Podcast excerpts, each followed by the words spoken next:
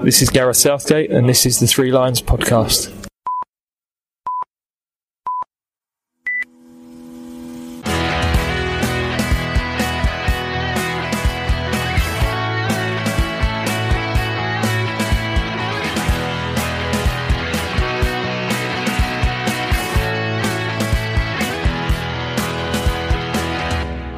Hello and welcome to the Three Lions podcast. My name is Russell Osborne and this is an independent England football supporters podcast. The senior men aren't in action now until September time. Some will say, thankfully, uh, after the recent set of results.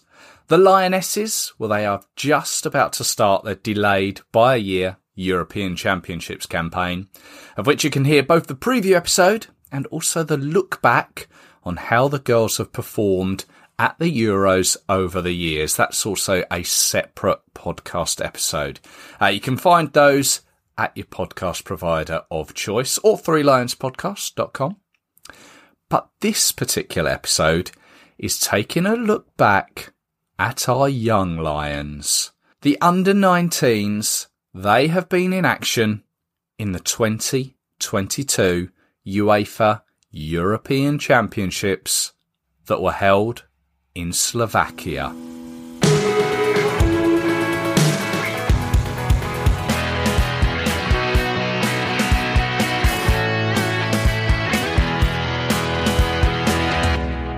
Huge congratulations to our young Lions, who a year on from the seniors only making the Euro final, our youngsters went that step further and lifted the trophy after coming from behind to beat Israel in the final.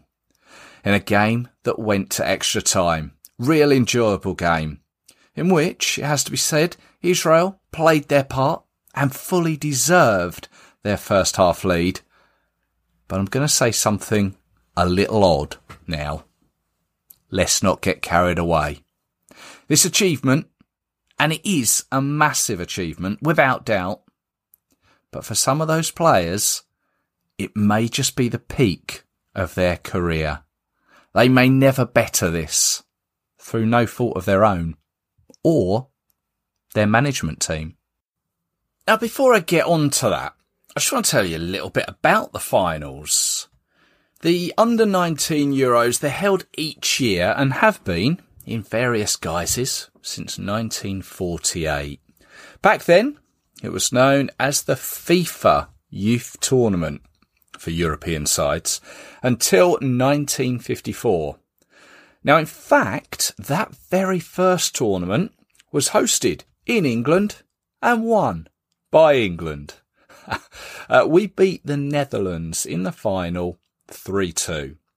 However, it would appear that there's not a lot of information readily available for that. And I've looked. Uh, so I've no idea who has a winner's medal for it, which is a shame. But if you do know, please feel free to let me know. But from 1955, UEFA took over the reins. England would win it in 1963, beating Northern Ireland 4-0 in the final. Now, this I do know the goal scorers Samuels, Sissons, and Whitaker. However, they don't resonate with me as being surnames that went on to become major players for the England senior team of later years. We would win it in 1971. We held on to it in 72 and again in 73. And in fact, Trevor Francis was part of that 1971 win, where we saw off Portugal 3 0. Other notable winning years were 75 and 1980. Ray Wilkins, he scored the winner in 1975. From 1981 to 2001, the tournament changed a little bit in the fact that it was only for under 18s.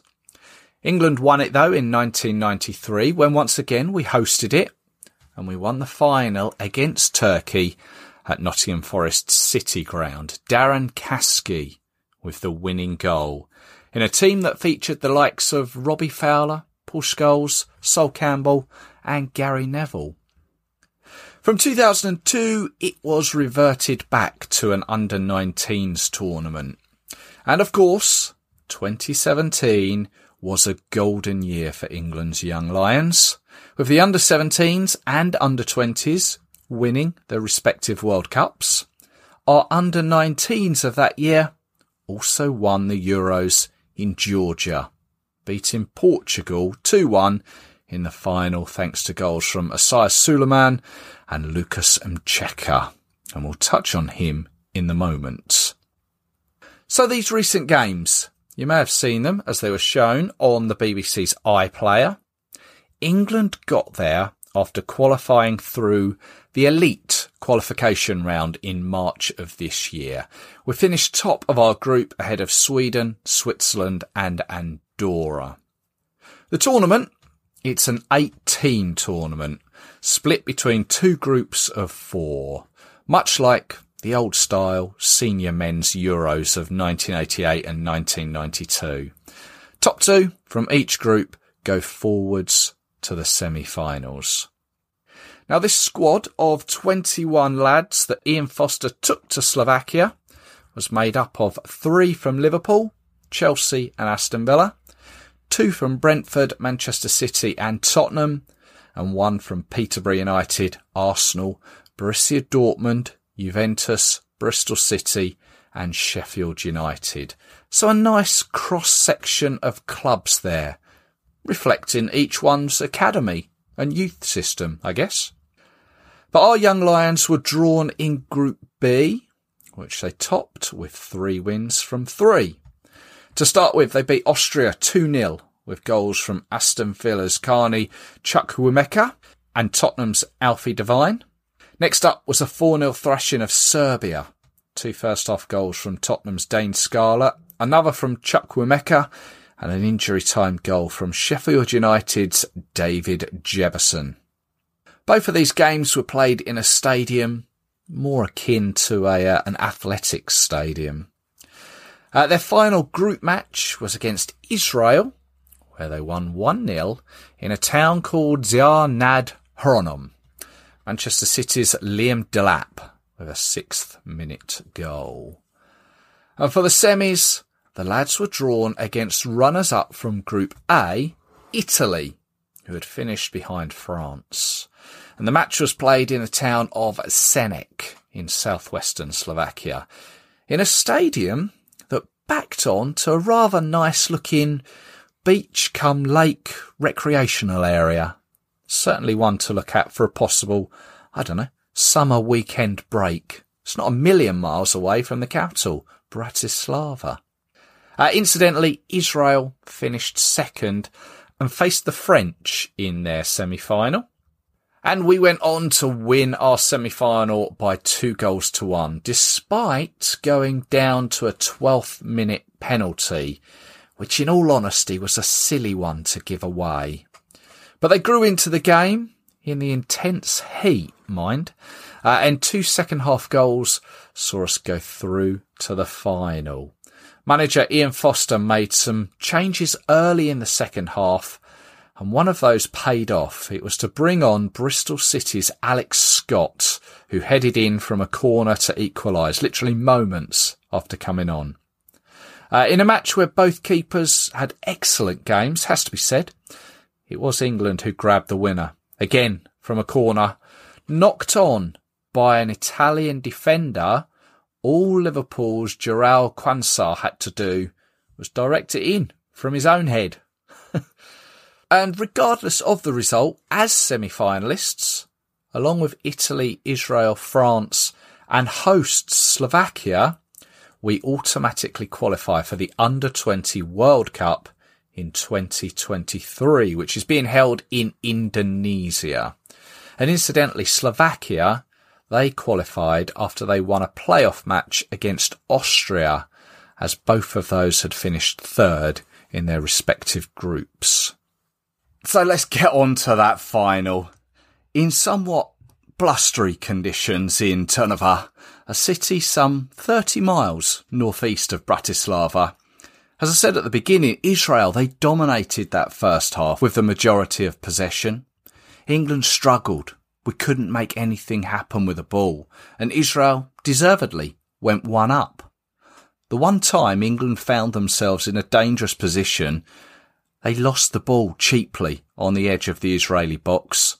They broke three on three and scored with a cracking goal from Gloukh. Uh, that was the first goal that the Young Lions had conceded in open play. And if you're going to concede one, you might as well make it a good one to concede. But it seemed a half-time team talk seemed to gee the lads up as they came out in the, uh, the second half rejuvenated. And just as they did against Italy, they equalised through a corner. They've got this little routine down to a T. Callum Doyle, a Sunderland loanee from Manchester City, he struck home from three, four yards. Then as the second half went on, Chukwuemeka had a couple of great chances. They were so similar to each other and they were both within a minute of themselves. One of them hit the post and the other just inches wide. Could have been done and dusted in 90 minutes had one of those gone in. But the end of 90 minutes, nothing could divide them. Entertaining game, fairly even. Extra time ensued. Thankfully, uh, it wasn't as hot as the recent days uh, as it appeared to have been in Slovakia. Extra time though, and England would make it count. Not once, but twice. And it took until the second half of extra time though, just after they'd changed ends. Chukwuemeka puts it over the line, whilst pretty much on the line. Uh, must have come off his midriff. He's had a fantastic tournament, he has uh, and scored that thanks to a delightful cross from captain Harvey Vale. And then, with five minutes left, Liam Delap, son of Rory, for those with a good memory, uh, went on a run. Huge strength, which ended with him crossing, the keeper parried, and there's Aaron Ramsey to stroke it in to an empty net. Over and out, done and dusted, England had won and Chelsea's Harvey Vale lifted the trophy. One which could be the start of an English trophy haul in 2022. Of course, next up are the Lionesses, and then November time, the big one, the World Cup. Who knows? So, much credit to them and manager Ian Foster for getting as far as they did but how do we look at it in the grand scheme of things? As I mentioned, we won the Euros back in 2017 when we beat Portugal 2-1. Since then, only a few of those players have progressed through to the senior team. Aaron Ramsdale, Reece James, Mason Mount, those being the three main names. They're all 23, 24 years old now established players for club and country. However, what has happened to the rest of that 2017 winning team? Do any of them stand a chance of having a crack at our senior team at some point? In fact, if you look at that year, 2017, when the under 17s and under 20s won their respective World Cups, not so many of those have made the real breakthrough to the seniors as you may have thought. From the under 20s, we can only really point to Fikayo Tomori, Dominic Calvert-Lewin, maybe Ainsley Maitland-Niles from the under 20s, and arguably more have progressed from the under 17s from that same year. Marc Guéhi, Phil Foden, Jadon Sancho, Conor Gallagher, and Emil Smith Rowe to be fair to that generation. That's not to say there won't be more to come from that era, but with this under 19 side, let's not mount the pressure on them so soon. Don't let our expectations get ahead of ourselves just yet. Just remember how old they actually are. But just looking back on that under 19 winning side of 2017 or the squad. Let me run through it and perhaps you'll understand what I'm trying to get at. Uh, we've mentioned Aaron Ramsdale. He was the goalkeeper. He was at Bournemouth at the time. And he had some loan periods at Sheffield United, Chesterfield, AFC Wimbledon, and of course now finds himself as Arsenal's number one and has represented the senior side. The other goalkeeper was Nathan Trott. He was at West Ham at the time. He's now on loan at Nancy in France. Trevoh Chalobah, he was at Chelsea. He's been out on loan at Ipswich, Huddersfield and Lorient in France. Jay Dasilva, he was at Chelsea, been loaned out to Charlton. He is now at Bristol City. Tayo Edun was at Fulham. He's since been at Ipswich and Lincoln. He is now at Blackburn. Dujon Sterling was another one of the Chelsea players uh, who have been since loaned out. He was loaned out to Coventry, Wigan. He's now on loan at Blackpool. Darnell Johnson was at Leicester. He's been loaned to Hibs, Wigan, AFC Wimbledon. He now finds himself at Fleetwood. Isaiah Suleiman was at Aston Villa. He was one of the goal scorers that day. Uh, he's been on loan to Cheltenham and Grimsby. He then moved to Vitória de Guimarães uh, and is now on loan from there to Nacional in Portugal. Reece James was at Chelsea and, of course, is still at Chelsea and is a fairly regular for our seniors. Ryan Sessegnon was at Fulham at the time. He has moved to Tottenham but is now on loan from Spurs to 1899 Hoffenheim in Germany. Andre Dozzell was at Ipswich, has since moved to QPR. Jacob Maddox, another of the Chelsea loanees, was loaned out to Cheltenham, Tranmere, Southampton. Then he transferred also to Vitória de Guimarães, but was loaned back to Burton Albion last season. Brewers fans, you may recognise him. Mason Mount uh, was at Chelsea, of course, but he too had to go out via the loan system. You may remember he went out to Vitesse Arnhem in the Netherlands, uh, Derby County too, before finding himself back at Chelsea. Marcus Edwards was at Tottenham. He was loaned to Norwich, uh, then loaned to Excelsior in Portugal. Another one signed to Vitória de Guimarães, um, and then to Sporting Lisbon. Ben Brereton, he was at Nottingham Forest. He was loaned to and then signed for Blackburn. He has since changed allegiances to Chile. now, this is a story. Uh, you'll probably want to look into this a little bit more. Uh, but in a nutshell, apparently he found out he was eligible to play for Chile through the Football Manager computer game simulator. So he has now played for Chile, for the senior team. I think he's played about 15 times. Isaac Buckley Ricketts was at Manchester City uh, he has since been on loan to Twente in the Netherlands. Then he went on loan to Oxford United and he recently found himself playing Northern Premier League football for Warrington Town. A under 19 European champion playing Northern Premier League football. Josh Dasilva was at Arsenal. He has since transferred to Brentford, been playing Premier League football there. Lucas Nmecha was at Manchester City. He too, uh, alongside Isaiah Suleiman, was a goal scorer that day. He was loaned to Preston North End, to Middlesbrough, to Anderlecht. Now finds himself at Wolfsburg. He, like Ben Brereton, has changed allegiances. He can no longer represent England as he switched to Germany and has since won six senior caps he was actually on the bench as an unused substitute in our recent Nations League match in Munich.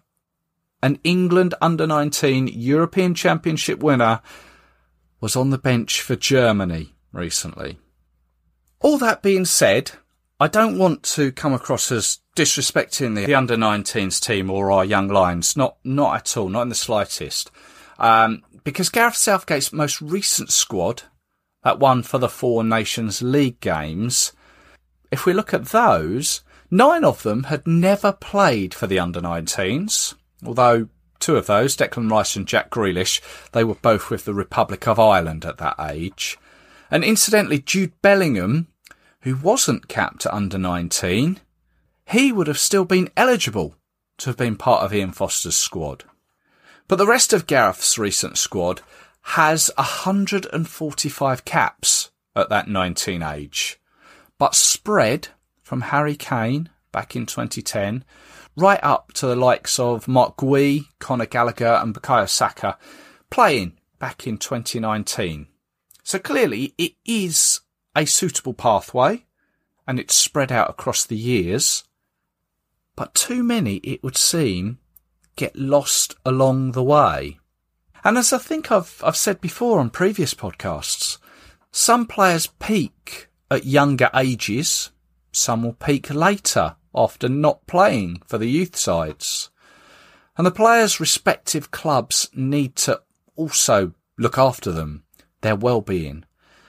I think at the moment these boys deserve all the praise they receive, but perhaps at English club level, they aren't getting the opportunities they deserve.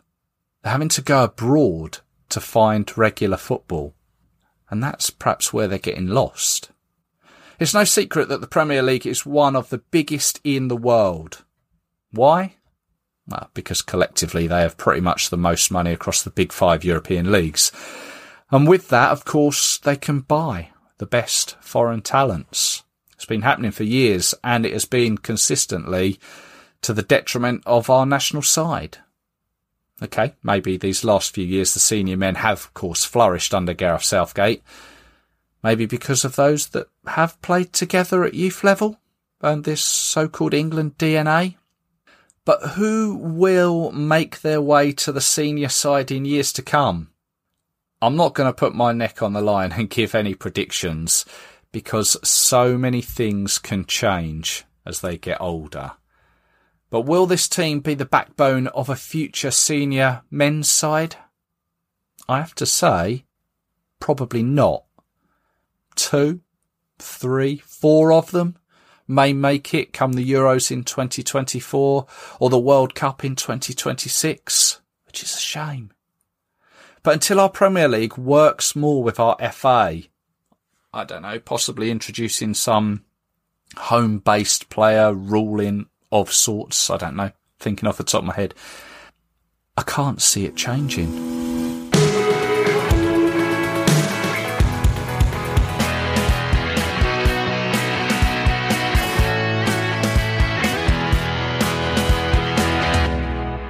Now, some sad news to bring you. Colin Grainger passed away on the 19th of June. Colin won seven England caps between 1956 and 1957, scoring three times. He played for a variety of teams, including Sheffield United, Sunderland, Leeds United, Port Vale, and Doncaster Rovers. Those three England goals they came against Brazil on his debut, where he got two, and one against West Germany. Now, whilst also being a footballer, he also had a blossoming music career, singing from the late 50s until 1970. He was signed to various record labels such as HMV and MCA. He would even share a bill with the Beatles in 1963. And from this musical and football career, he was given the nickname of the Singing Winger. And here he is with one of his songs called Help Me Make It Through the Night. Till the early morning light. All I'm asking is your time help me make it through the night. I don't care who's right or wrong.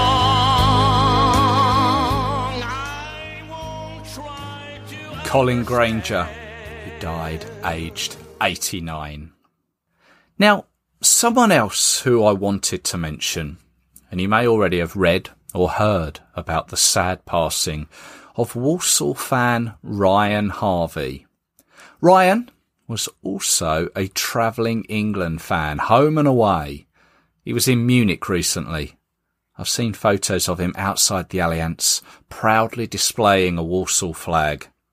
Pictures too of him inside the ground, doing all those things that we like to do on an England away trip. And I read with sadness that recently he was the victim of an attack whilst in Blackpool. He sustained injuries that sadly he wouldn't recover from. I didn't know Ryan, but he was only 22, an age far too young to leave this world. But we had football and England in common, something you, as a listener too, will also have. Now, his friends have come together at this time of grief to raise money for his funeral costs. If this is something that you feel you may want to contribute to, head to GoFundMe uh, and search Ryan Harvey. Or you can search on Twitter at Vital Walsall. V I T A L W A L S A L L. That's on Twitter. And as with Colin Grainger, I'd like to pass on my condolences to both their families and friends. Now, I think we'll end on a congratulations. A congratulations to Harry Maguire, who recently got married to his wife, Fern Hawkins. I wouldn't normally mention such things, uh, and I've no doubt they'll even be aware of this. But after the grief he's received this past year, I thought it'd just be nice to wish him and them as a couple all the very best for the future. My name is Russell Osborne, and this is the Three Lions podcast. It's an independent England football supporters podcast. Feel free to have a listen to some of the previous episodes. You can find them at your provider of choice. Give it a like and subscribe on all the socials. You'll find it there, Three Lions Podcast. And any reviews too. They're always gratefully received. Thank you as always for tuning in. So until the next time, take care yourselves. Cheers.